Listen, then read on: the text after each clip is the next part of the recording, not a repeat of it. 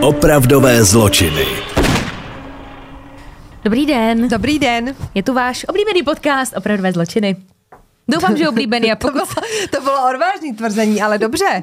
A pokud nás poslouchají, tak už jsou otrlí a ví, co od nás čekat, tak předpokládám, že tento podcast máte rádi. A jestli ne, tak přeju hodně štěstí. V životě celkově jako mějte se, opatrujte se, čau. Tak a teď to důležitý. Maršule, já jsem ti konečně přinesla mé dítě. Teď prosím vás, ne, že nám zase budete psát, že některá těhotná. Prosím, já jsem ti dávala fotku. Byla jsem svědčit na svatbě. A už mi někdo psal tam, že se lekl, že se vdáváš ty. Já vím, že to jako nemyslíte zle, jo, ale... jako i to, že by se ta holka vdala, vlastně jako pozitivní informace, to, že se vdá, neznamená, že přestaneme dělat podcast. Jo, ale jenom, jako, aby, jako, aby bylo jako jasno. Ale tohle je pořád aspoň ještě ta lepší varianta, než že, jsme, že se lekli, že jsme těhotný. No takhle, nevěsta se jmenovala Bára a někdo to tam komentoval a to jsem si říkala, tak to už asi nevysvětlíme, že jsme se opravdu konečně teda dali dohromady my dvě. No, no, tak, tak jo. Tak eh, prosím vás, všechno je v pořádku a ať, ať se kterákoliv vdá, nebo cokoliv se stane, tak furt jsme tady, jo? To, ano. Jako, to nemá jako vliv na to. Rozvody, příchody, záchody, odchody, svatby, děti, únosy, děti, ano. Adopce, všecko. Budeme tady furt. Kupování psů, třeba. Všechno. Ano. Tak, budeme tady furt. A já jsem ti jenom chtěla říct, že jsem ti jako přinesla ukázat, protože je jeden den čerstvá a moje mimino. Hezky jsem to vyskloňovala, ne? A já prostě jsem chtěla jenom ti přinést, ukázat, nebo no, to já, je jsem ti, já jsem ti chtěla dát, jo, moji detektivku, protože já ji vidím poprvé takhle jakože v oficiální verzi, protože předtím byla jako recenzní verze a chtěla jsem ti ji dát. A já tady mám krásnou reakci jedno našeho posluchače. Takhle se usmívám. Takhle se na tu knížku usmívám. Wow. Takhle ne, je krásná. No ale počkej, jsou tam i obrázky, to je něco pro tebe. Jo, to je tam jako tak vždycky vypsaný, jo. Hmm. No, takže jsem ti chtěla říct. Takhle... Um, My tuto knížku budeme křtít třicátého října, pokud posloucháte už zpětně, tak už se to možná propásli, ale zatím máte čas. Ještě jo. třicátého října v Nodu. Voní, je to knížka, knížka. Počkej, je to opravdová knížka. Já jsem knížka. To včera byla úplně zabořená, já miluju tu tiskařskou barvu. A teď jenom ten make-up na tom, ne? Ne, je to krásný. Tak jsem tě chtěla. Ale obrázky obrázek. Jsou tady. Hmm. Takže jsem prostě chtěla říct, že uh, my budeme křtít třicátého října a budeme tam společně. Bude to napínavé? No, no já doufám. Dneska mi psala jedna naše posluchačka, uh, která tu knížku už má a psala, že co jí to dělám, že to je tak napínavý, že děti si museli večeři vařit sami a že šla spát v jednu, tak jsem napsala, že jsem ráda a děti to zocelí. Takže já, ne, no, je to krásné. Já máš tam hezkou fotku. No, takže... Uh, Pardon, já se ilustruju, no. No, takhle, pro vás ostatní, co, co si ilustrujete, tak kniha Neodpovídej už je prostě venku, můžete si ji pořídit všude, můžete si ji pořídit elektronicky i fyzicky, no ale fyzicky nejvíc, protože je voněvá. A říká se, nesuď knihu podle obalu, ale já budu soudit, protože ten obal je fakt moc hezký. Takže bych Počkej, tu knihu koupila. Obal dělala Bára... Uh... Basiková? Ne, bas... Bára, a teď já bych ji ne- nepokazila příjmení. Počkej, ona to tady bude v tom tom, protože já už Bára Balgová. Bohužel těch uh, Bár mám kolem sebe opravdu pomálu, takže všechny jste Báry. A ona byla na tom křtu taky.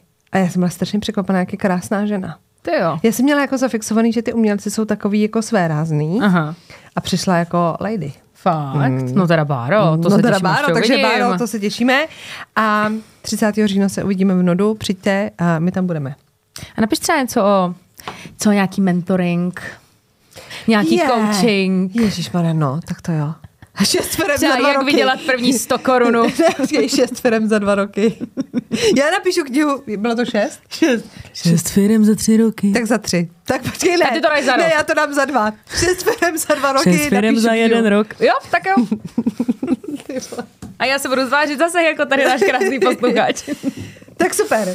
Uh, Knížku jsme si představili a ty už si nakousla, ale je a on má ještě ten ale chlapec. Ale má i kérku. On má kérku, ale má tam tu medket z toho, že jo? A to jo, je... z té holky, co spadla do díry. Alenka Bříždivů. Ano. Ne Zdena. Z té holky, co spadla do díry. Alenka Bříždivů. No tady nás posloucháte, tady při práci v domově důchodců, Tady se před někým asi schováváte, nebo nevím, jste někde pod lampou v temnotách. Ten, po, ten popis oceníte hlavně vy, co jenom posloucháte. Ježiš, a jedete bez obrazu. Ten pes je nejvíc randovně, jak kouká. Ten je ňuník. Jakým se randovně koukajícího psa? No, protože paní nebo slečna má pizzu, jo? Tady máme mladýho Váňu, tady s koníkem. Počkej, zase další koňák? Zase další koňák, no. Vyjedete. Je, to jsou hezký holky. Hej, ale tak tady je cool fotka, ta se mě mega líbí. Přijde, no tak to je ale to velký je strašně, styl. Já nevím, co tam je. Ono to takhle z dálky vypadá totiž jako, ale že... je to, je to hrozně cool ta fotka. Takže vy, co posloucháte, to zase doceňujete. Ale když si nás, možná byste si nás měli pouštět s obrazem, abyste jako věděli. Ano, ano. A já prosím vás tady musím dát veřejné poděkování. Protože to nevíš ani ty, nebo takhle respektive víš jenom část příběhu, stalo se mi, že mi někdo uh, odřel úplně nový mm-hmm. vůz a nebylo to, nebylo to málo. A mně se tenkrát stalo, že jsem odřela někomu zaparkovaný auto a zodpovědně jsem vzala lísteček, než jsem to teda obrečela, volala tátovi, ale nechala jsem slečně lísteček za oknem, protože všichni máme pojistky nebo třeba i havaríka a dá se to vždycky nějak vyřešit. Paní tenkrát byla pěkně v šoku. Ale můžu to potvrdit, já u toho byla, fakt tam dala lísteček a fakt to takhle proběhlo. A, a ještě jsem měla v hlavě takový to, hele, třeba aspoň se pak ukáže, že funguje karma. Mhm. Partleda. Prostě mi někdo brutálně odřel auto, teď se to jako řešilo, policajti, bla, bla, bla. No a my jsme se s Aldem rozhodli být velice aktivní a dopadnout pachatele za každou cenu. Vzpomněla mm-hmm. jsem si na seriál Jen vraždy v budově. Ano. Protože to fakt bylo na podcast. My no ale nechci vás... mi říct, že jste si s Aldou založili vlastní podcast a končíš. Nechceš mi to jako ten, díl by, ten podcast by byl tak na tři díly. A v podstatě jsme to zkoumali tak, protože máme na baráku kamery, který, prosím vás, to, pamatuji si třeba, když jsem vyprávěla příběhy a byl tam moment, kdy potřebovali vědět časovou osu nějaké oběti. Jasně. A říkám, a zrovna v ten moment najela kamera a pak šla tam a ta zrovna byla zaprášená. A říkáš si, to přece není možný. Ne, nestalo se to. Takže děcka, nám prostě kamera se vypla na baráku v sedm třicet večer. Děláš si srandu? Nedělám. Ale my jsme byli tak do toho jako opření, že chceme zjistit, kdo to byl, protože jsme měli podezření na naše sousedy. Oni neumí česky, tak je to dobrý. Oni to poslouchat nebudou. A, a já to jako zkrátím. Prostě jediná možnost podle těch kamerových záznamů, co jsme tak viděli, byla, že se to stalo buď na dvou místech. Před barákem večer, v nočních hodinách, za tmy, anebo se to stalo v obchodním domě v Olomouci, kde jsem měla akci. Aha. A já volám do té Olomouce, že bych potřebovala, aby se podívali na kamery, jestli už to auto, když jsem tam přijela, bylo takhle zdevastovaný. A tam, prosím vás, protože my samozřejmě nemůžeme jen tak vydat kamerový záznamy, tak tam, prosím vás, byl náš posluchač. Nekecej. Pán z Ostrahy. Nekecej. Já ho tímhle moc zdravím a ještě jednou vám moc děkuju, protože zdravíme ten pán projížděl, ho, já tam stála děcka třináct hodin v tom obchodáku. A on to všecko poctivě projížděl. Ne. Jestli mě někde jako neuvidí, on mě jako teda našel, ale bohužel jsem stála na úplně slepém místě a fakt se jako hrozně snažil, takže vám tímhle strašně děkuju. Já jsem pak, prosím vás, mířila, moje další kroky mířily na... Počkej, počkej, aby se to měli pořádek, ale nezjistilo se teda v tom obchodě jako nic. Dobře, pokračujeme. A říkáme, musíme zjistit, jestli to auto bylo v šest padesát, když jsem měla do Olomouce odřený. Dobře. Šli jsme na benzínovou pumpu, kde jsem měla rovnou z baráku, jsem měla na benzínku. Stála jsem děcka pod stojanem, tak si říkám, všude kamery. Věřili byste mi tomu? Takhle, pán byl opět úžasnej. Jako úžasnej. Zdravím, došla paní na benzinku, byli jste skvělí. Pán tam šel hnedka, projížděl to a říká, no bohužel ty kamery všechny jaksi nezabírají pravou ne. stranu vašeho auta. Takže já ne. mám auto z vrchu, z levé strany, Počkej, ze předu. Ale... Tam už chybí jenom, že před tou kamerou bude pavouk. Ano. Pravá strana je? Nic a Alda si všiml, hele, a tady je naše C jedna kamera. Tak utíkal, on říká, no ale ta se spustí jenom, když někdo tankuje ne. jako s kamionem. A my. Co se to děje? Co se to tady se to děje? děje? No. Pak jsme si teda, dámy a pánové, všimli, že náš soused, který má bílé auto, a velice by to odpovídalo, mm. tak má sedřenou celou levou stranu jeho vozu. Takže jsme to všechno přeměřili, máme to všechno naměřený. A včera jsme byli za dalším pánem na kamerové záznamy, protože jsme projížděli Google Maps cestu do Olomouce a všimli, všimli jsme si, že na mé cestě ve Slatině je pán, který má kamery, který míří přímo na tu cestu, kde já jsem měla. Tak jsme tam Vždy, zaklepali našli, a pán nám má dneska volat. Počkej, a jak se našli, že má kamery? Projížděli jsme to na Google Maps, barák po baráčku a koukali a jsme se. se, že na té na fotce jakoby má jo. někdo kameru. Nekecej! Ano. A pán byl velice ochotnej. Počkej, to je a nejvíc. Řekl, že mi teda dneska zavolá a zjistí, jestli to bylo štrejchlí a nebo ne. A já vám říkám, já se práva dopátrám. Tam se trošku bojím, že třeba jela rychle, že to nebude vidět. No tam je na šest set padesát a ty to můžeš zpomalit, ten kamerový záznam. On má stejný je, kamery jak jo, my a ty to jo. jako zpomalíš, že to jede jako takhle. Takže se zjistí, že Bár pěla sto dvacet v obci. no, tak počít, takže my jsme měli a hrozně nás teda. To bavilo. No to by bylo jasný. A já jsem psala i mám kamarády na policajtech, na měšťácích v těch a i tam by mi, po, jako byla jsem hrozně překvapená, jako kolik lidí jako chtělo hmm. pomoct. Takže jsem takhle chtěla jenom vám, co mi pomohli, takhle poděkovat. O, to je roztomloučky, děkujeme. Takže tak. Děkujeme. A vy prosím vás, pokud odřete někdy auto, jde úplně, jde vo, úplně hovno. Prostě to jenom řekněte. Jenom to řekněte, jde to z pojistky. Hele, a ty sousedy se s tím jako nekonfrontovaly. Takhle, dámy a pánové, co si o to myslíte, jo? My no, jsme, já bych právě jako my já jsme šli, jsem si totiž myslela, že jste je konfrontovala a věc je jako hotová. My jsme šli za říkala. Těma sousedama a naprosto slušně a říkáme, dívejte se náhodou, nestalo se tohle, tohle a, a oni mluví takovou jako lámanou češtinou a byla jako hrozně miloučkej a říká uh, klidně napsat na, uh, na mě a my. Jak jako klidně napsat na mě, my na vás nebudeme psát, jako to, to, to jako nemůžeme. A jako nestane se tady tohle, že by ti takhle někdo nabídl, hele, tak jsem pojistku. To udělal já. Hmm, a my jsme se šli pár na to auto, na který to chtěl napsat a to je to, co odpovídá tomu, co by nás no, mohlo tak, nabourat. No, a... Takže my teďka čekáme na ty záznamy, no, co nám dodá ten nebrání. Pán. Nebrání. Tak to ale, já, ale chci to mít přesně pojištěný, že já chci vědět, že to tak bylo. On to byl, on to byl na milion procent a my jsme to fakt včera přeměřovali. A tak to by večer. Se asi jako bránil, ne? Kdyby to nebyl on. Víš, co si myslím? Že to nebyl on, ale že to byl, jich tam bydlí spoustu. A myslím no, si, že jako to jel že to, že to někdo to a že mu to třeba jako nedošlo, ale tušil. Takhle víš. Když se nebrání, tak to bych to asi neřešila. Takže, asi, takže viník je stoprocentní, ale ještě čekám na ten záznam, abych to měla hezky černý na bílým, takže já jsem byla takový investigativec. Ježiš, to je vtipný. Já jsem si myslela teda, že, že buď to už to dopadlo, anebo že si soused brání a proto to vyšetřete, aby se to vyšetřovali jen tak. No to my jsme, no, je to prostě takový zamotaný. Ovšem, mám teda pro vás dneska příběh, jo? Zamíříme do Anglie. Tram, taradám. Tak. Diane Danton. Jo, to je chlapík, o kterém budeme mluvit. Narodil se v Anglii, narodil se v roce dva tisíce, takže mladý hoch. Byl naprosto normální kluk. Vyrůstal na malém městečku v Anglii společně se svojí mámou a později nevlastním tatínkem. Já to vysvětlím. On, když byl malý miminko, tak jeho biologický otec je opustil a on si v podstatě toho tátu ani nepamatuje, nikdy ho nepoznal, nikdy už se mu neozval, ale...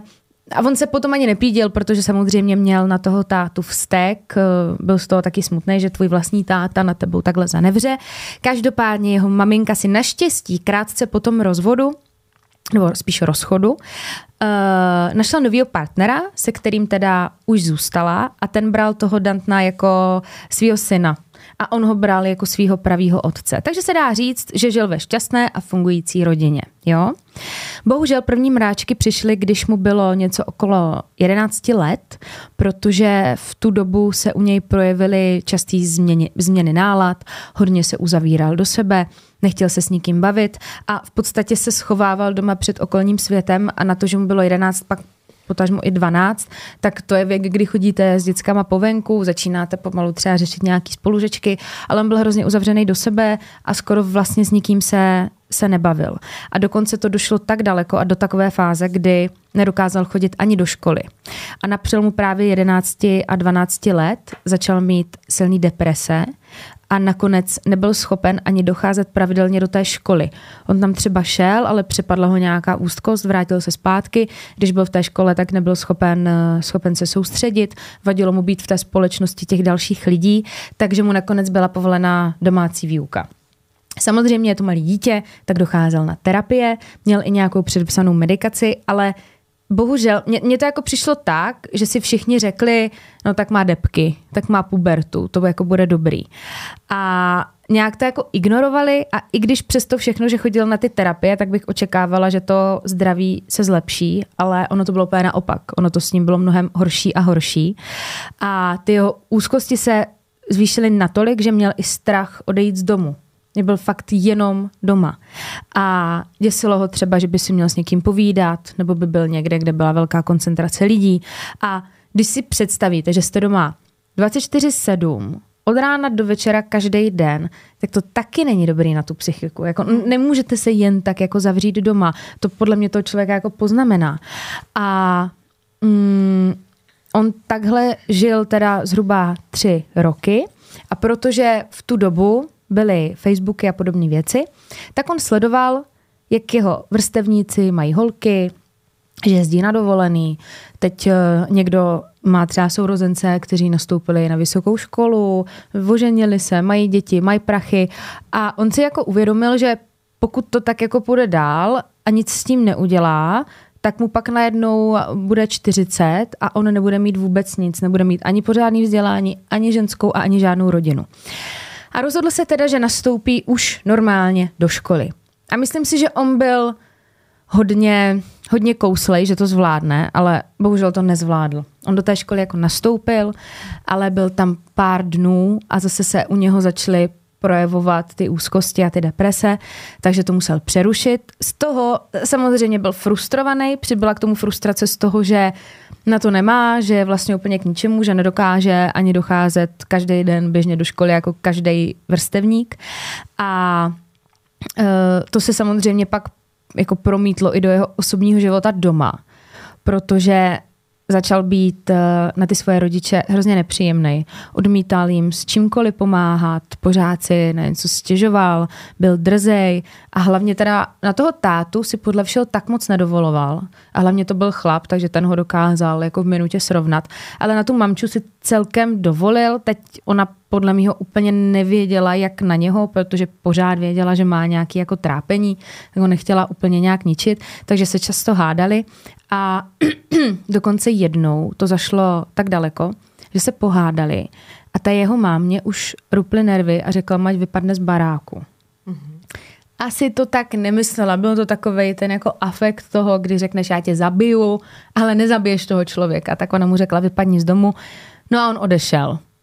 Jenže samozřejmě on neměl zrovna moc kamarádů, jako měl pár kámošů, ale nebylo, nebyla by to jako řada přátel, ze kterých se může vybírat. Do toho měl jenom tu mamku s tím nevlastním tátou a bál se z toho, že z něj teda bude z minuty na minutu bezdomovec. Ovšem si uvědomil, že je tu přece jenom jeden člověk. A to je, prosím vás, maminka toho jeho nevlastního otce. Takže jeho taková nevlastní babča. To byla, prosím vás, babička Mary a byla teda strašná sympatianda.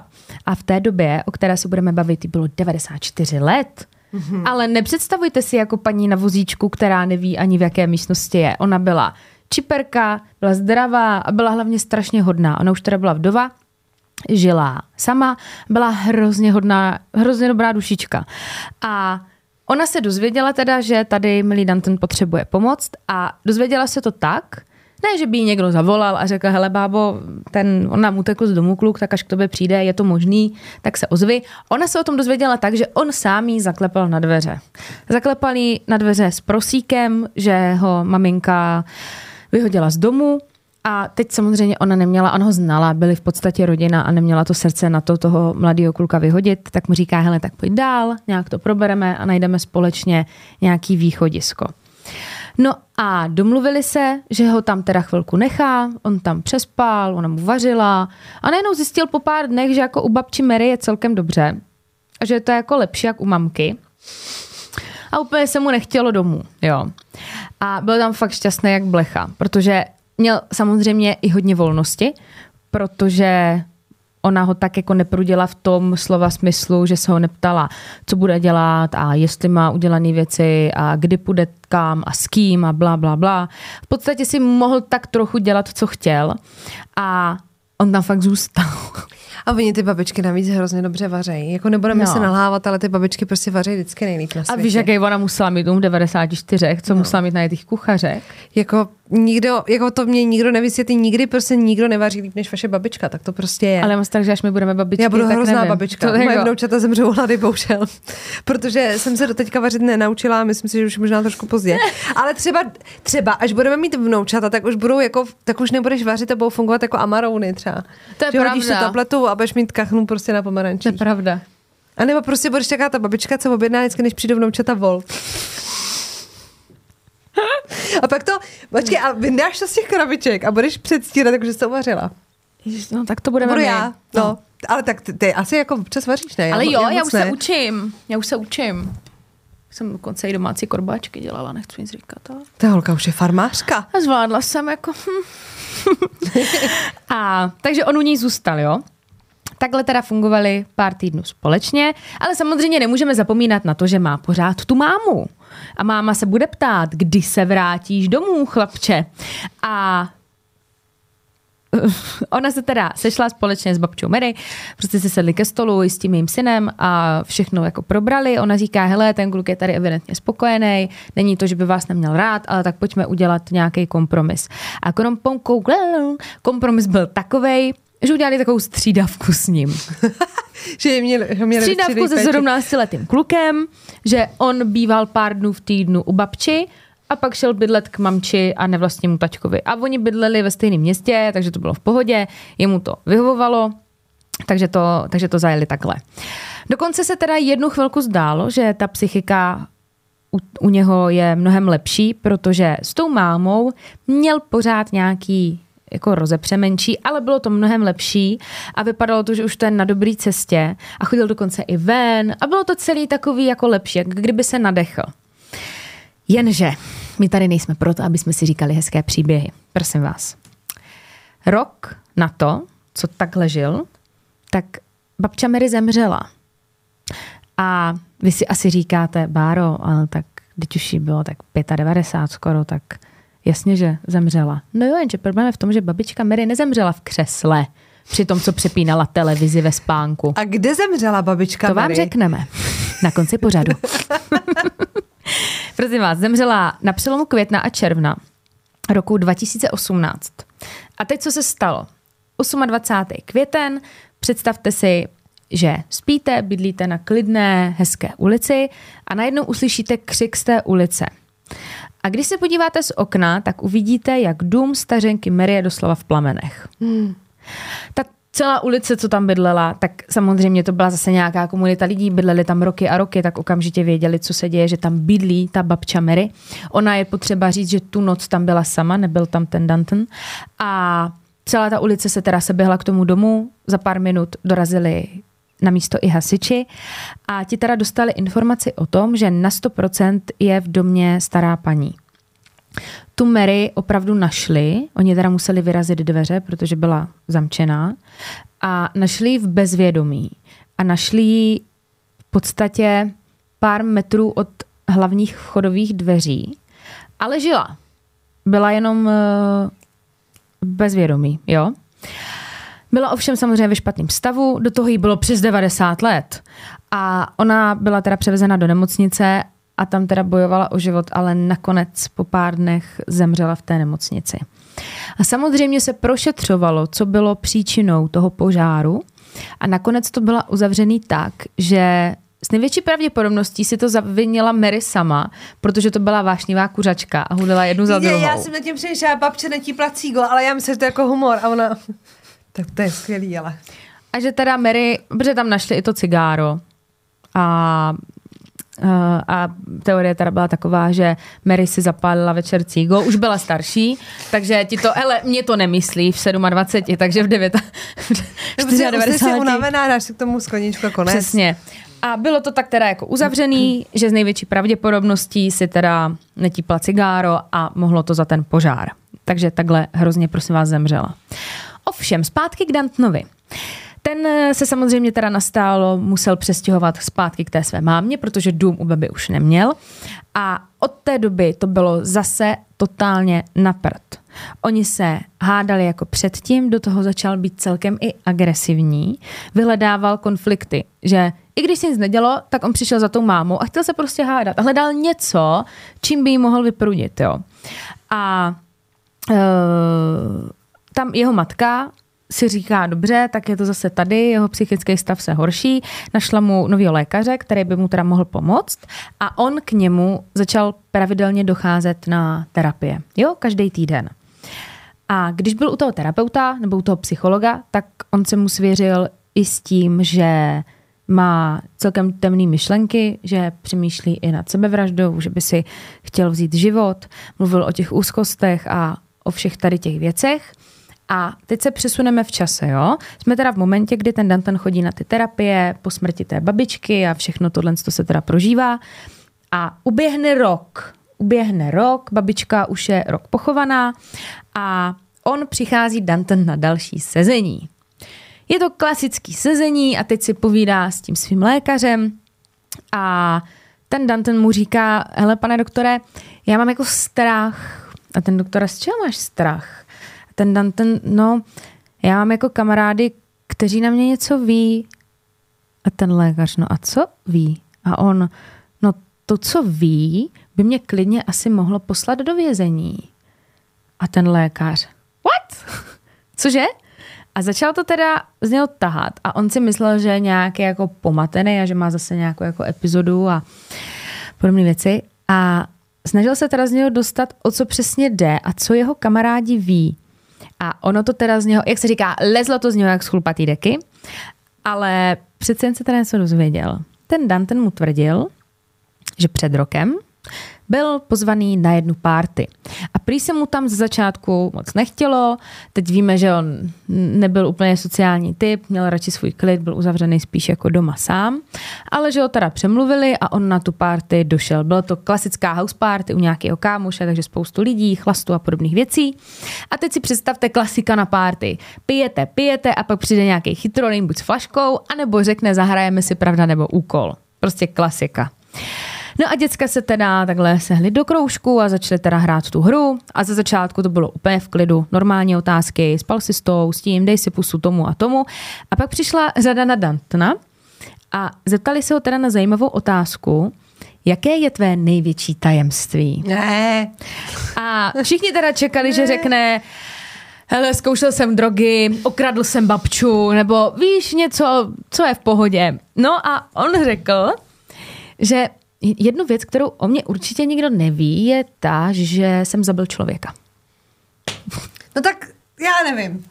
Já to prostě nechápu. Tak jako tak přeci tak to neřeknu aspoň. Nebo já jako... Ale on nepodvádí. No jistě, jenom zabil člověka, ale jinak. Jinak je to férovej kluk. A teďka si asi dokážeme představit tu... To, to, to ticho bylo teď jako, že vyvalila ty oči. Já vám to budu popisat. Jako ta atmosféra u stolu, je, bylo v tom, atmosféra u stolu je, byla příjemná. A...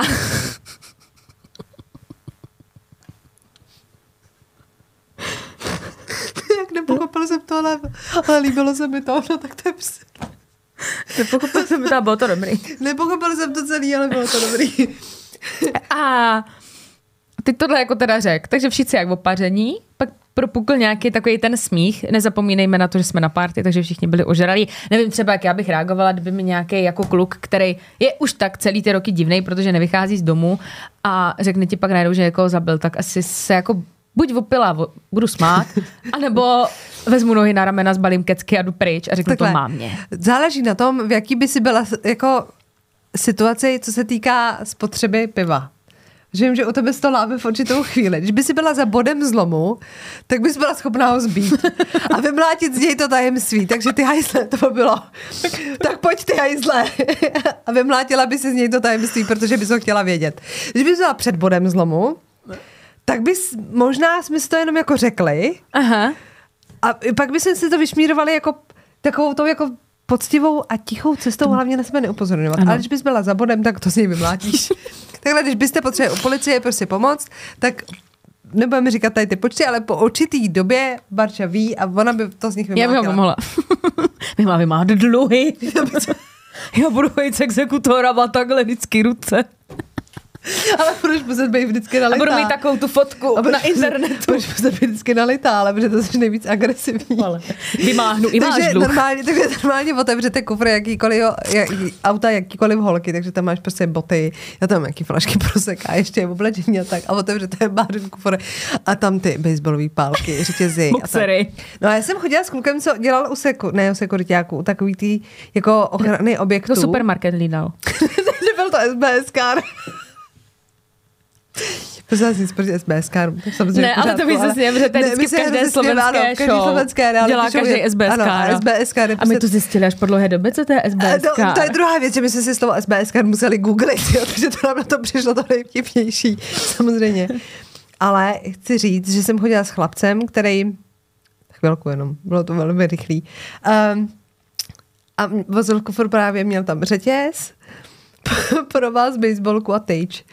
A ve volných chvílích si vydělával jako uh, máč, uh, vyhazovač, aha, ale jinak dělal u takové ty firmy, jak ti prostě ty, ty si ochrana zaplatíš ochranu objektu. objektu a když tam někdo jako vloupe, tak oni to tam jdou řešit, že jo? No, že to bylo nářadíčko. Takhle je to sexy, samozřejmě, že je to sexy, když má. Ale ty řetězy už jsou zavádějící trošku. Ale nezjistila jsem nikdy, na co měl. Takhle jsme spolu bohužel nebyli. Sakra. Kde? No. No takhle přišel někdo jiný, co ti budu povídat. Takže, teď samozřejmě tohle řekl tomu lékaři, jo. A ten lékař, OK. Jako je to divný, jsem zaskočený, ale nakonec řekl, tak já ti děkuju za dnešní sezení a vidíme se příště. Víš, ale tak ten se choval zodpovědně.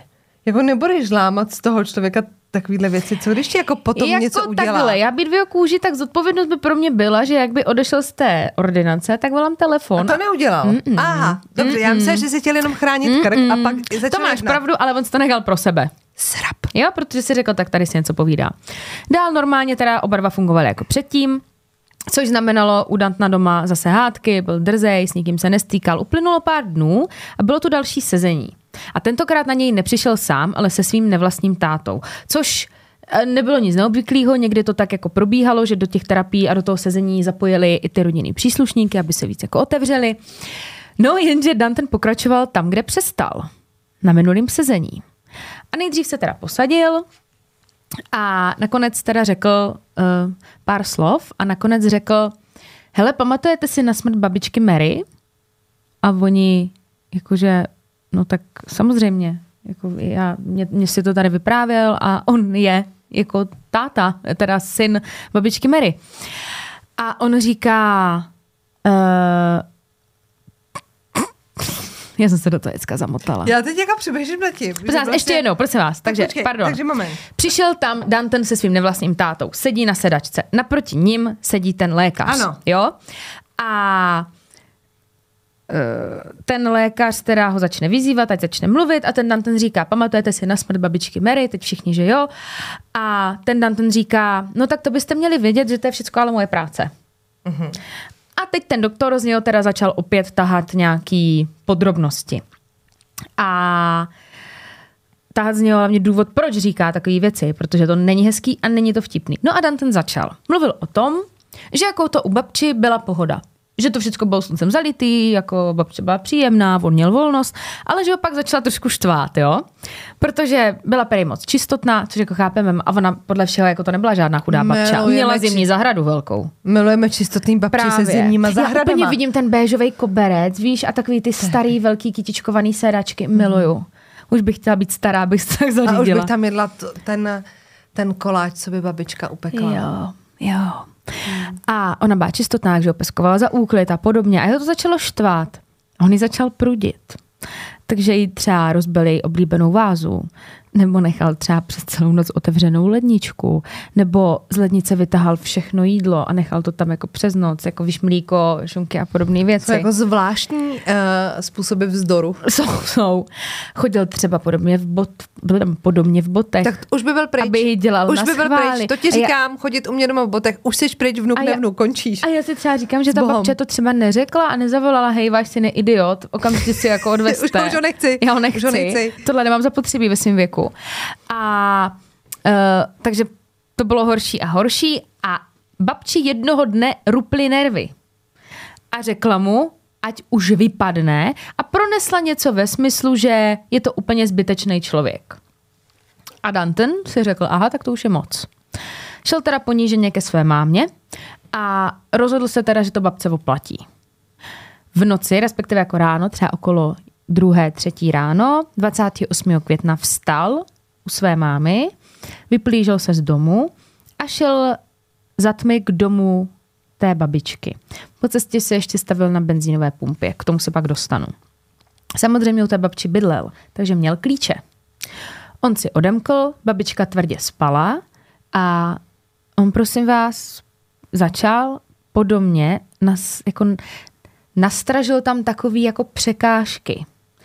A udělal třeba to, že dal těžký stůl ke schodům, poházal různě židle, uh, zamkl dveře, odmontoval detektory kouře, vypl pojistky, vzal jí telefon a proč asi, aby si nemohla zavolat pomoc.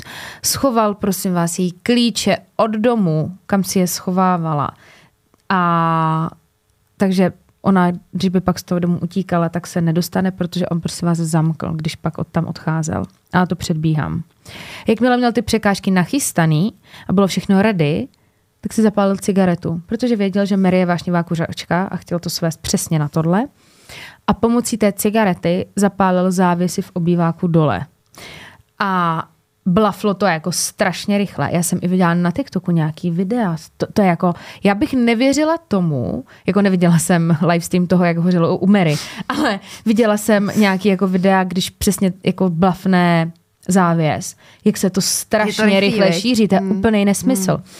A to bylo teda v přízemí, tam teda založil ten požár, požár v obýváku, babička spala ve vrchním patře a jakmile se ten oheň začal šířit, tak v ten moment utekl a zamkl dveře.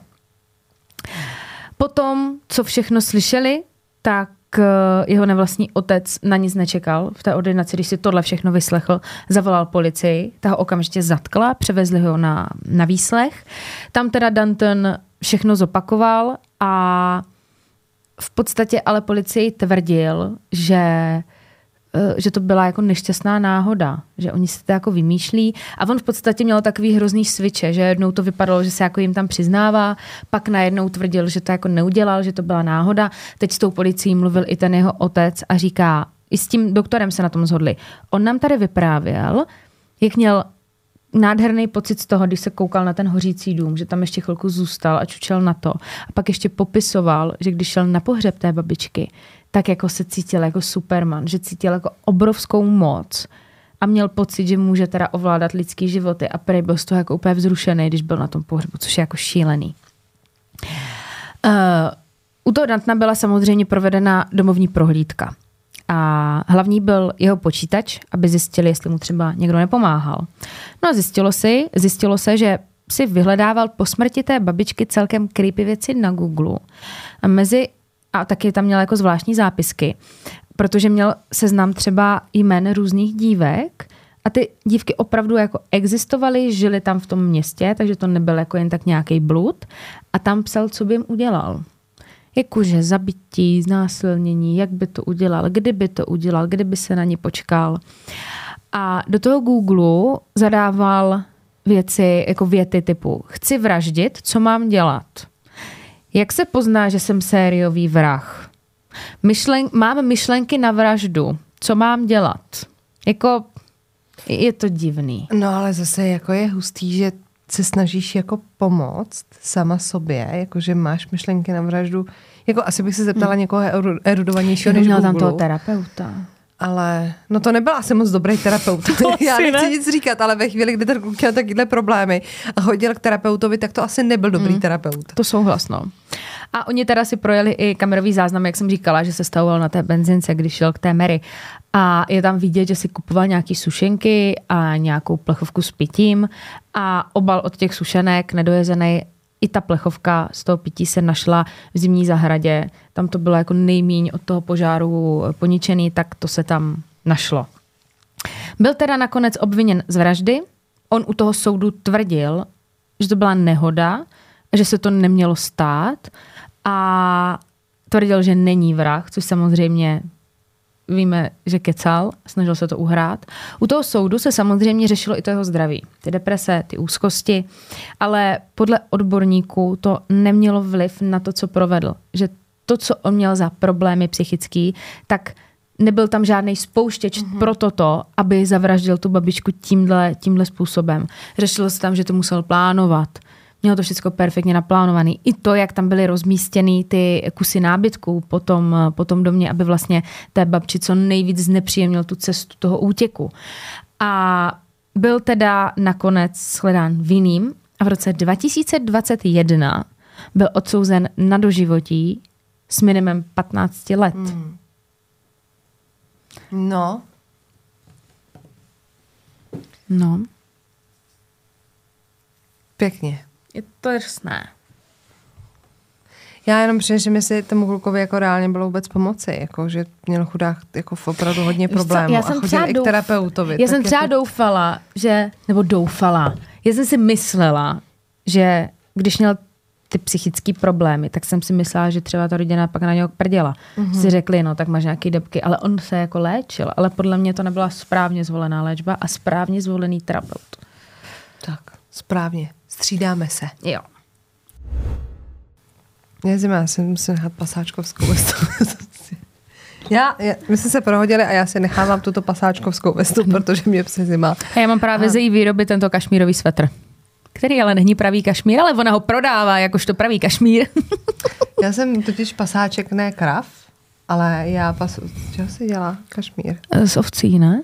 Jo, ale to, ty, to jsou takový ty, ale vzácný ovce. To jsou nějaký Takže já jsem, pasa, já jsem pasáček vzácných ovcí a ve volném čase ještě si přivdělávám jako pasáček alpak. Ještě bys měla mít já tu mám ráda alpaky, alpaky jsou strašně roz, Já jsem s nima byla na mazlení. A byla jsi s vikuněma, s těma malinkatýma? Já, ne, já jsem byla s velkýma a venčili jsme je. Já bych chtěla malou vykuňu. Vykuňu.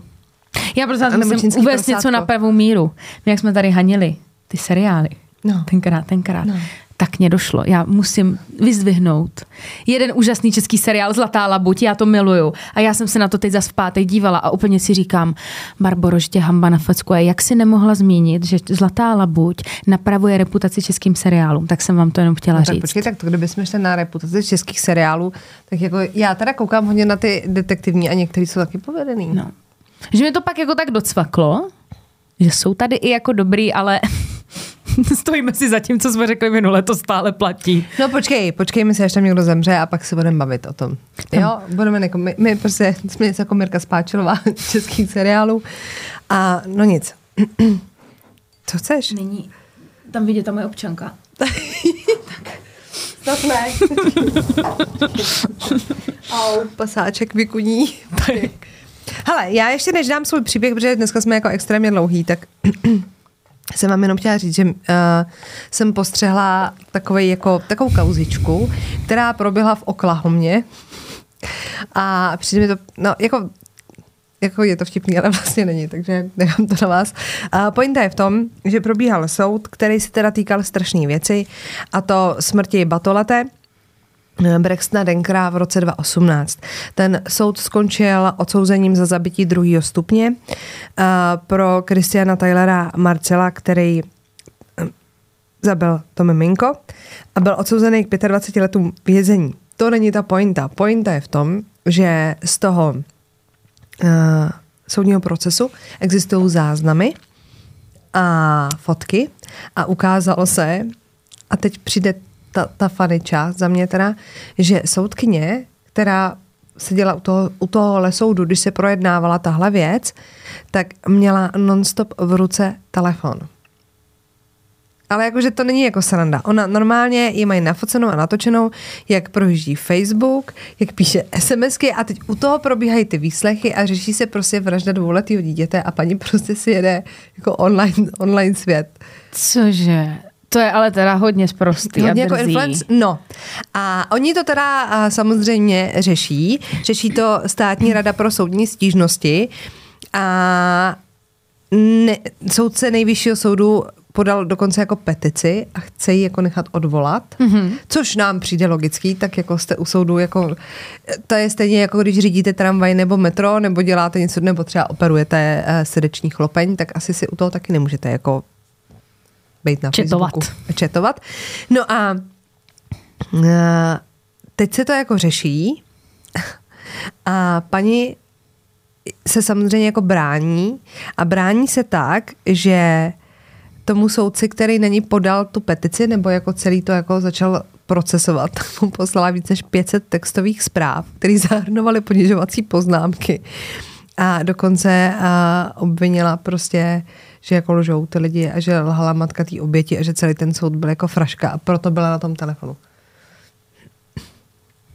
No a paní jako soudkyně, reálně... jako já kdybych šla do důsledku, tak i kdyby tam řešili parkování, tak ona tam nemá co být. No necelá. Reálně samozřejmě vůbec, jako není tady k diskuzi, jako co se tam odehrálo, ale mě prostě, já jsem viděla tu fotku a já říkám, tak to se přece nestane. Že normálně jde a ona tam má otevřený ten Facebook. to prostě jsem si říkala, no tak a mě budete nadávat, že jsem pořád s telefonem v ruce. No a bába, podívej. No, takže to jen tak jako, že ty brďo. Se bude jako odvolat. Takhle nechtěla bych asi, aby rozhodovala, ale jako o mým, uh, kdybych byla před soudem a hrozí vám tady z dvacet pět let, asi bych chtěla, aby ty lidi dávali pozor. Kdyby to bylo fajnový, no. Tak, a já mám pro vás dneska příběh, překvapivě, z roku dva tisíce osmnáct a tentokrát nezačneme představením si těch osob, ale začneme událostí. Dobře? dvacátého čtvrtého dubna dva tisíce osmnáct kolem šestnácté hodiny, to znamená čtvrté hodiny odpoledne, přijala policie do čtvrti kousek od Delaney Parku v Orlandu s tím, že byla nahlášena žena bez známek života nalezená ve svém domě. Mm-hmm. Ta informace se velice rychle roznesla po té čtvrti, protože ta čtvrť, kde žena žila, je velmi klidná, jsou tam rodinný domky, hezký lidi, jakože hezký, myslím, jako, že to není skvot, ale že prostě tam všichni žijou spořádaně. A teď jako si představte tu situaci, že k sousedům přijede sanitka, tak samozřejmě všichni jsme za oknem, všichni za těma záclonkama jako čekáme. Yes, pak zjistíte, že nepřijede jenom záchranka a policie přijede i koronér, tak to už bystříte a víte, že asi teda někdo zemřel. No. A ptáte se, zemřel přirozenou smrtí nebo nikoliv? Mm-hmm. Protože to vás zajímá, protože pak, pak liže ne, pak vedle vás řádil vrah. A vy potřebujete vědět, jestli bude i po vás, a nebo šel jenom po ní. No, když tohle to proběhlo, přijel koronér, odvezlo se tělo a nikdo nikomu nic neřekl. To znamená, sousedi nic netušili. A novináři se o to v tu chvíli úplně jako nezajímali, ale po týdnu, po nálezu teda ženského těla v tom domě, policie byla pořád jako skoupána slovo a novináři ale už jako už cítili, mm-hmm. už cítili jako vůni toho případu, takže se o to začali zajímat a začali se vyptávat mezi sousedama. Trošku mě jako zarazilo, že vlastně z těch sousedů jako nedostali žádný jako velký informace. Ty sousedi řekli, jo, žila tam prostě paní, buď to s partnerem nebo s manželem, nevíme. Mm-hmm. Měla dítě z bývalého vztahu, ale vlastně nevíme, jestli byli teda sezdaní nebo jestli spolu žili na psí knížku a vlastně o nich jako nevíme nic moc. Jenom dokázali říct, že tam teda žili tři. Policie potvrdila, že se jednalo o třicetidevítiletou Shanti Cooper-Tronnes a co bylo evidentní, že pár rekonstruoval svůj dům. Měli u příjezdové cesty takový ten obrovský kontejner, do kterého dáváte suť a prostě mm-hmm. stavební bordel a tak, nebo když prostě vyklízíte nějakou nemovitost. Blbý je, že oni ten dům, myslím si, že u sousedů museli být velmi oblíbení, rekonstruovali po celé tři roky. Jako umíte si představit, jak je milý, když vás každý ráno budí rekonstrukce? To je drsný tři roky. Tři roky tam stál ten konťas a v něm teda ten bordel. A já jsem si dokonce našla i nějaký videa a reportáže třeba kanálu News šest, abych teda byla úplně konkrétní. A tam fakt jako přijel reportér a vyptával se těch lidí a říkal, že v podstatě po týdnu jediná jistá věc je, že se jednalo o vraždu, takže nešlo o nějakou jako náhodnou uh, smrt mm-hmm. nebo nějakou nehodu, ale že policie nezná motiv a nemá moc stop. Takže se mohlo jednat o člověka, který jí byl blízký a ona ho znala, ale stejně tak se mohlo jednat o někoho náhodného. Mm-hmm. Což ty sousedy samozřejmě, jako logicky vás to vyděsí trošku víc, jakože představa, že vám tam řádí prostě vrah, který prostě vraždí nahodile, tak to není úplně ideální. Navíc se bojíte, jestli třeba nešlo o nějakou loupež, že jo, mohla ho překvapit. Otázek spousta, pokud posloucháte uh, True Crime podcasty, tak v tuhle tu chvíli už jste odstěhovaní v Mexiku. Babičky, jo? A nebo samozřejmě máte pro strach uděláno a ta zvědavost je větší než ten strach a zůstanete, abyste to vyšetřovali. Je na vás, jak si s tím poradíte. Nicméně, tím, že těch stop bylo málo, tak dokonce na tom pozemku se objevila cedule a to mi přijde takový jako až zvláštní, že tam vždycky máš jako for sale, že když prodáváš ten barák. A tak tam bylo normálně oznámení, že byla zřízená infolinka, Crimeline, a máš tam zavolat, když bys měla nějaký info jako k té vraždě a odměna čtyři tisíce dolarů. Což je dost. Po pár měsících se začaly teda objevovat informace, co se v té čtvrti odehrálo. Shanti byla ošklivě zbitá a uškrcená a policie měla zatknout podezřelého, který měl být podle všeho její muž. Mm-hmm. A opět novináři přijeli a vyšetřovali a jeli reportáže a začali se pídit jako po detailech a zveřejnili dokonce i přepis hovoru na linku devět set jedenáct, kam volal její muž David. Oni si teda vzali v roce dva tisíce třináct, jenom aby jsme si udělali trošku jako obrázek o nich. A ta Shanti do manželství přivedla syna z předchozího vztahu. A v tom roce dva tisíce osmnáct mu bylo osm let. Mhm. A žil ve střídavý péči uh, mezi maminkou a otcem, se kterým ona si teda rozvedla předtím, než uh, si vzala, tak logicky, že? Rozvedla se, ale rozvedla se v roce dva tisíce třináct a v roce dva tisíce třináct se vdala. Asi to byla velká láska. Fofr. S Davidem. Fofr láska. No a David zavolal na devět set jedenáct, na té nahrávce zní jako opravdu vyděšeně a říká, přišel jsem prostě domů, a našel jsem svoji ženu ve vaně, obličejem dolů, nedýchá, prosím pomozte mi. Mhm. Jo, doslova teda jako snažil jsem se províst nějakou první pomoc, nemůžu přemět, aby dýchala, potřebuju tady jako pomoc. A teď ten operátor se snaží ho navigovat, jak mu jako Jak, jak provádět teda tu první pomoc, jak resuscitovat, jak teda nějakým způsobem se pokusit uh, nahodit, řekněme, uh, tu manželku a on teda jako panikaří, že teda jako to nejde. A že je všude mokro, že prostě je vytáh z té vany a ať přijedou. Když policie přijela na místo činu, tak uh, pak byly zveřejněné fotky z toho místa činu, proto víme, jak to tam vypadalo. Už z těch fotek a už po tom příjezdu bylo jako evidentní, že jako nevím, jak moc byste museli spadnout a kolikrát, abyste jako vypadali tak, jak vypadala ta Shanti. Protože mm-hmm. David říká, ona uklouzla, bouchla se do hlavy v té vaně a proto se mi našla v té vodě, jakože se utopí. To se může stát, já neříkám, že ne. Jo? Já prostě jsem třeba taky jelito, že mně by se to klidně mohlo stát. Že uklouznu, bouchnu se do hlavy a prostě mě najdete ve vaně. To se může stát. Ale ona teda měla modřinu pod okem, tekla jí krev z nosu, měla rozbitý red, měla modřiny na krku a bradě. To, to je jako na první pohled, když, když přijdete na to místo činu, řekněme. V tu chvíli to bylo místo nálezu. Jo? A teď teda se ptá ten operátor, když, když jako mluví s tím Davidem a vy teda nevíte, co se stalo a on jako ne, nevím. A ten operátor mu říká, tak musíte resuscitovat, teď se v průběhu ptá, jestli dejchá a on furt jako ne, snažil jsem se, ale prostě nedejchá. No a o čtyři měsíce později teda je náš David zatčen na základě obvinění z vraždy prvního stupně. Je odvezen do vazební věznice v Orange County. A v tu chvíli Davidovi muselo být jasný, že jde do tuhýho. Jakože když skončíte ve vazbě a se stahuje mračna, takže se najal právní tým. A ten právní tým podal k soudu dokumenty, které měly na základě nějakých psychi- psychiatrických vyšetření potvrzovat, že David trpí pokročilým stádiem schizofrenie a není tím pádem kompen- kompetentní k tomu, aby jednak čelil těm obviněním a jednak byl ve vazbě. Že to jako nezvládne. Mm-hmm. Potřebujete prostě nějakou psychiatrickou péči a tu vám ve vazbě nedají logicky.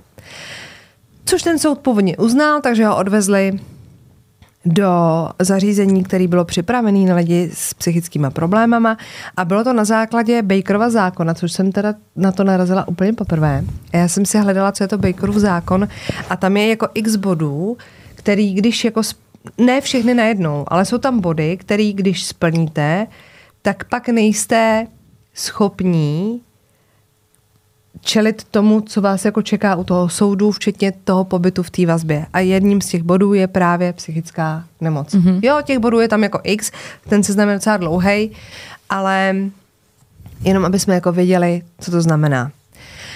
Detektiv teda pořád tvrdil, že našel tu svoji ženu v té vaně, obličejem dolů, bez známek života a že prostě opravdu musela spadnout.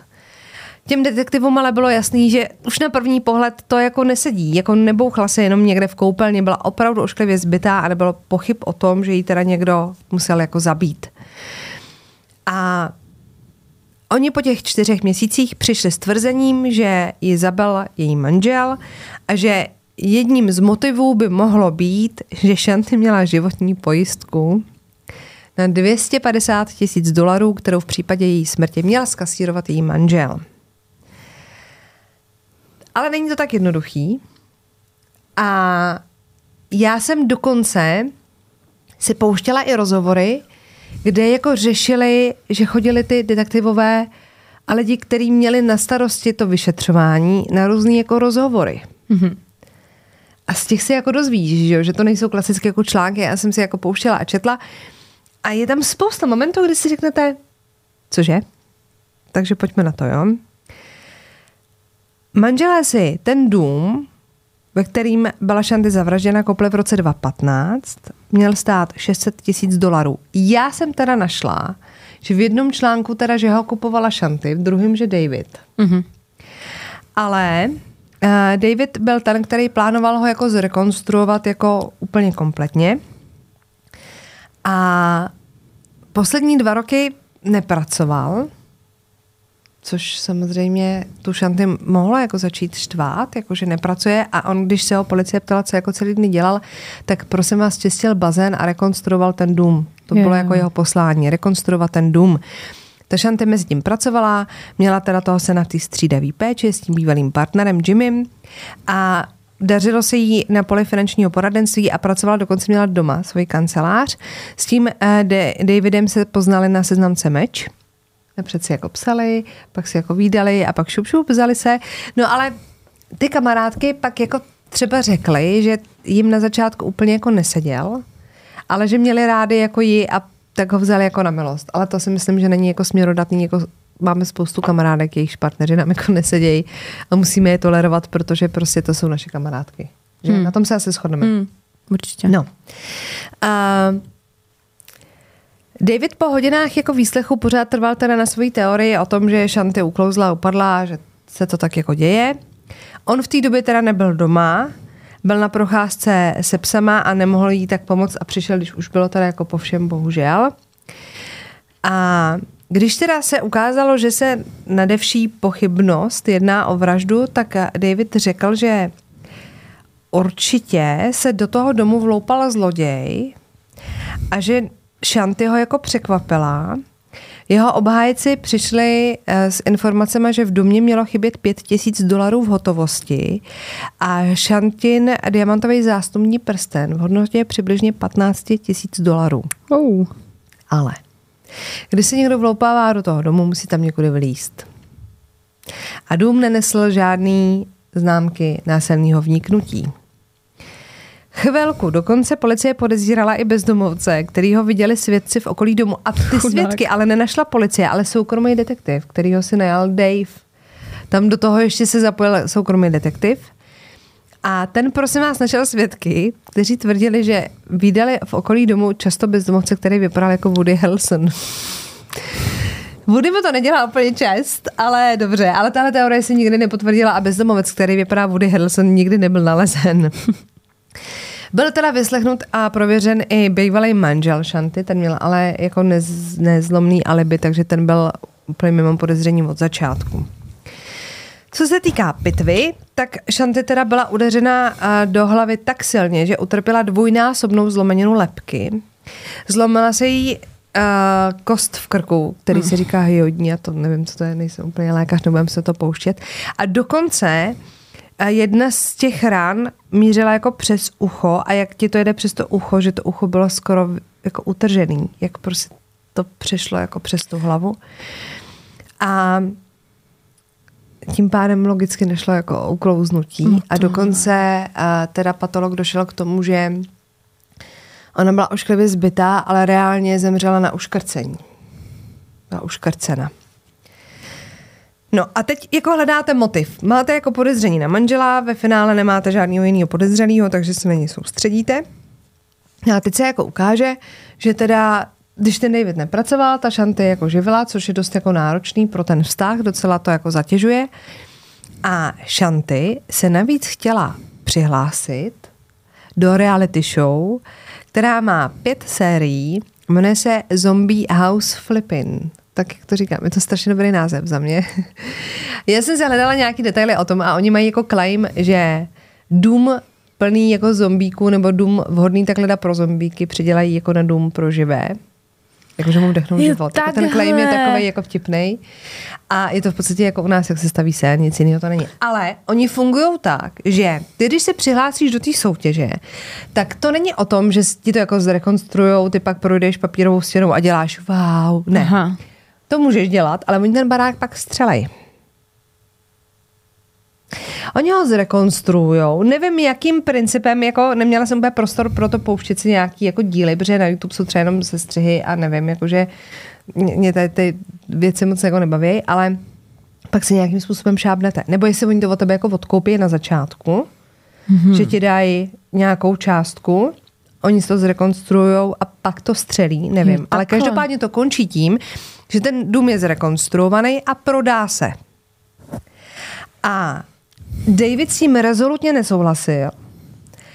A policie zjistila, že týden před svojí smrtí měla Shanti schůzku s tou produkcí a že se s nima dohodla. No a když pak oslovili teda ty lidi z té produkce, tak dokonce se zjistilo, že oni, protože byli manželé, ten dům byl na oba, takže potřebovali souhlas obou, takže oni k ním přijali a ten David, že to jako odsouhlasil, ale že bylo vidět, že jako o tom není přesvědčený a že jsou jako trošku rozhádaný. Ale to jim může být jedno. Jakože ve finále, když no jasně, jim to jako propíšou, může jim to být jedno, ale jako řekli sami, že se jim to nepozdávalo, že ten David evidentně byl proti. Za ten dům teda zaplatili šest set tisíc dolarů, když ho kupovali. Já jsem totiž našla rozhovor i s realitní makléřkou, která jim ten dům prodávala. Já jsem byla normálně úplně jakože... Ty brně.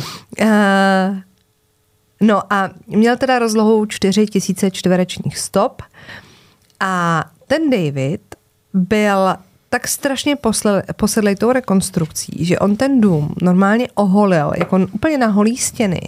Že když tam přijela ta policie, to vyprávěl nějaký uh, z těch, co byl první na místě, že normálně to byly jako obvodový zdi a ty mají ty baráky dřevěný, že jo, mm. takže někde jako nebyly ani ty příčky a tak, že to bylo normálně jako v podstatě velký skvot.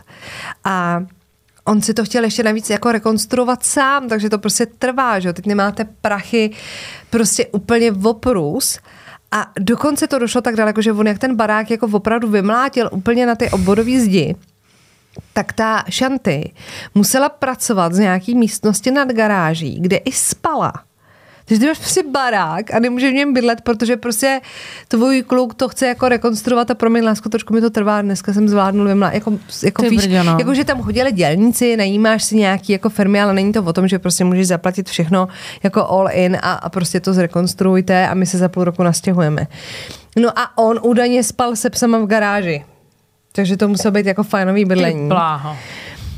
U soudu pak vypovídaly i Shantiny kamarádky a kolegyně a jedna z nich říkala, že jí docela zarazila chvíle, kdy ona volala tomu Davidovi a říká, hele, tak Shanti měla nějaký klienty, můžeme jim nějak jako oznámit, že teda je po smrti, aby jsme to nějak jako řešili. A on, jo, jo, jasně, řekněte jim to, tak jako je to daný, tak je po smrti, ale bylo by dobrý jim to neříkat dřív, než to bude vědět ta rodina. A to už ta Shanti byla nějakou dobu mrtvá. Ona říká, on to prostě nezavolali jí rodině. Počkej, oni to nevěděli. Jako evidentně je potom, asi někdo o tom spravil, nevím kdo, ale že on jim to neřekl. A to ona jako zjistila na základě rozhovoru, kdy se jako ptala, jestli to říct, jako, a už to věděli kolegové, rozumíš, takže ta, ta, on prostě nemluvil to je s tou její rodinou vůbec. Což je jako divný, tak jsou manželé. To je první věc, jako, co bys no, dělala, že, že voláš té rodině. No a, a jeden z policistů pak prozradil, že já jsem si na to konto teda hledala i našla jsem jedno video z toho výslechu. On tam prostě sedí, zabalený do deky, má nohu přes nohu a teď se tam baví, vyslýchá ho nějaká detektivka a on jim tam jako vypráví, že měli jako fantastický jako manželství a všechno a jak to bylo jako skvělý a že mu to jako líto, ale jako nepláče. Což jasně může spousta lidí říct, tak každý se prostě se smutkem jako vyrovnáváme jinak, rozumíme. Ale on tam prostě sedí, jako kdyby jsme si tady povídali my dvě, zabalím se do deky a budeme si tady vyprávět o tom, jak jsme včera koukali na Ordinaci v Růžové zahradě. Mm-hmm. No, a ta detektivka je teda fantastická, ona jako napřed na, na něj jde jako od lesa, jako to je nám líto a tak, a jak se cítíte. A pak jako přitvrdí a říká, hele, Není jako divný, že jste nahlásil na devět set jedenáct, že teda manželka v té vaně, že jste ji vytáhl z té vody, že byla jako obličejem dolů a když jako přijeli, že, že on volal na tu devět set jedenáct a řekla, že jí křísí asi šest minut. Že se ho ptali, jak dlouho no. jako uh, resuscituje. A že tři minuty po tom volání tam byli první záchranáři, to znamená devět minut od nálezu, podle jeho tvrzení, jak je možný, že bylo všude sucho. A i ona byla suchá. Aha. A on tak uschla. A oni tam... za devět minut, víš, jako... A on tam ještě, když si četla ten ten, no. tak on přece říkal, že tam je všude voda. No, tak nebyla. Za devět minut uschla zázrak. A, jo? Hm. A pak se ho ptá, hele, a není jako divný, že teda byste se jako hádali, protože on furt tvrdil, že teda mají to dokonané manželství, že jo, a ona říká, hele, a vás asi štvalo to, že teda ona chtěla rekonstruovat ten dům jako přes ten pořad a chtěla to prodat, ne? A nebo jako co? A on jako, ne, ne, ne, že, že pak se na tom jako dohodli, že vlastně jako, víš, takový to, jak prostě, mm-hmm. my jsme neměli žádný problém. A teď. Ding dong. Našla jsem jako starý šmírák v jednom z těch rozhovorů, že protože ten hlavní soud má proběhnout v listopadu, ale oni to furt jako posouvají, proto já jsem se rozhodla jako nečekat a říct to, protože může ten soud jako proběhnout a to závěrečné stání jako příští rok, takže bychom tady čekali. Ale zjistilo se, že žalobce našel zaměstnance gay lázní, který se jmenují klub Orlando, kam měl David pravidelně chodit, pravidelně si prodlužovat šestiměsíční členství, takže byl dlouho členem tohoto klubu, což není nic špatného, ale samozřejmě, když jste jako ženatí, může to být motiv, že vám na to manželka přišla a konfrontovala vás, aha. a vy v tu chvíli, aha, tak reagujete nějakým způsobem. A našli dokonce fakt jako zaměstnance, kteří prostě podali výpověď, že on tam pravidelně chodil, že ho vídali, jak se užívala s těma chlapama a měl tam být den po svý svatbě. Dokonce.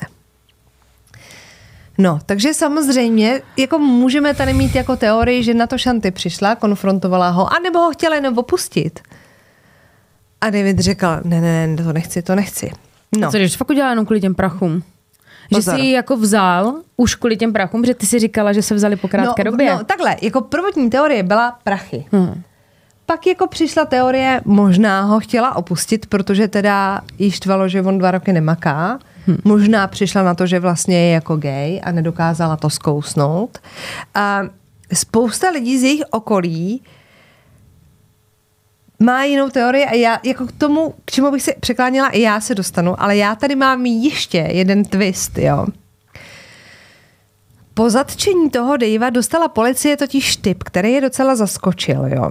Ten tip pocházel z Minnesoty a ukázalo se, že Dave teda, nebo to se jako vědělo, že Dave ještě předtím, než si vzal Shanti, byl ženat. Mm-hmm. Dlouhou dobu, ale rozvedl se. Nevím, jak dlouho jako před tou svatbou, ale prostě byl ženatý s ženou jménem Carol. A blízcí přátelé Carol oznámili detektivům, že si myslí, že za trvání jejich manželství se jí Dave pokusil otrávit. A ne jednou. Protože jakmile se Carol provdala za Davea, začala trpět řadou neznámých zdravotních problémů.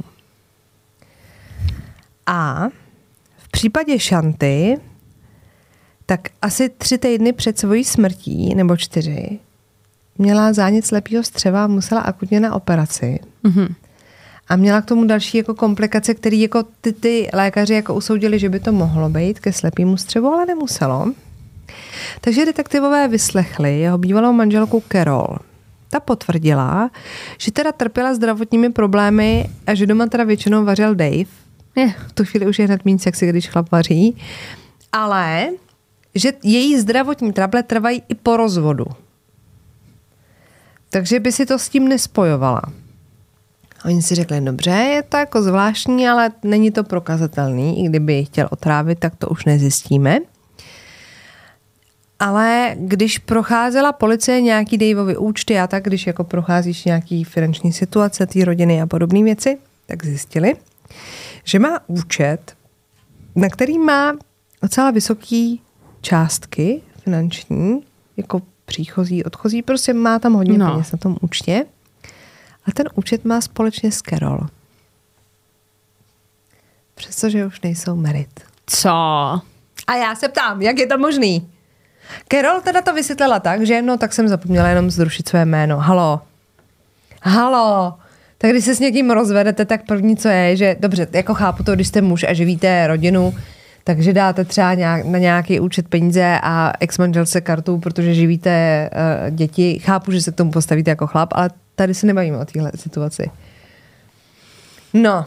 To je trošku divný, ne? No. Našla jsem pak ještě nějaký drby, které ještě nejsou úplně potvrzený a uvidíme, jestli zazní u toho soudu, že uh, soukromí detektivové, který najal Dave, měli zajistit krvavý prostěradla z pokoje, kde před smrtí žila Shanti. Nemám spojitost, nevím. Mm-hmm. Měl se najít i nějaký zelený provaz, který by odpovídal tomu, co mohlo uškrtit Shanti, ale nenašly se na tom žádný stopy uh, D N A, který by prokázal, že ještě bude někdo škrtit, jak tam budou šupinky kůže, bude tam mm-hmm. něco. Ale zase na druhou stranu oni ho našli po čtyřech měsících, takže hmm. jako když jestli to třikrát vykoupal v savu, tak tam toho DNAčka moc nebude. Ale našel se prsten, který měl údajně ukrást zloděj, když se vloupal do toho domu. Kde je? U Daveovy mámy v ložnici. Co? Schovanej. Co to je za oni rodinu? Udělali normálně domovku u jeho mámy a našli tam ten prsten. On ho dal jako mámě? No schoval ho, že jo, aby mohl říct, že šlo o loupež, že jo. Tyvo. No tak, tak tady už není o čem. No. Pak se objevilo svědectví jistého Gismondiho, neznám křestní jméno, ale je to prostě člověk, který uh, seděl v cele s Davidem, než ho převezli do toho zdravotnického zařízení. A tomu měl David vyprávět o jedu speciální žáby, který můžete přimíchat do omáčky a vytvořit tak smrtící salsu, kterou můžete někoho zabít. A měl mít taky prej Dave v mobilu aplikaci, to se měl chlubit on sám v té cele, přes kterou měl teda komunikovat s muži. Nic z toho se jako nepotvrdilo. Jako to, že to říká, ten, on teda ten člověk, ten Gismondi sedí za nějaký jako obtěžování, znásilnění a tak, není to úplně jako fajnovej jako člověk, takže jako není to za to, že neplatil daně. A co se týká té tý aplikace, tak policie dokonce si nechala vyjet historii jako stahování, když jakoby nakupuješ aplikace, když jsou zadarmo, jsou to jako nákupy aplikací, mm-hmm. jo, tak nic takového tam neměl. A nakonec teda soudce letos v květnu rozhodl, že David je způsobilý stanout před soudem a mělo by k němu teda dojít v listopadu a David na základě plea deal přiznal svoji vinu. Taková je poslední informace. Já furt nechápu, tam je tolik. Ale já, jako, já bych byla schopná věřit i tomu, že s tou Carol to jako ušili a chtěli, chtěli tu pojistku prostě a teď spolu jako budou žít. A oni pak stejně otráví a všechno to schrábne. Ale chápeš, tam, tam je takových jako bodů, kdy vlastně nevíš už, čemu máš jako věřit. A, a spousta, já jsem fakt našla jako spoustu takových jako drbů a tak, co, co jako zazní u toho soudu, oni spoustu věcí nemůžou říct, nemůžou říct ani ta obhajoba, no. že jo.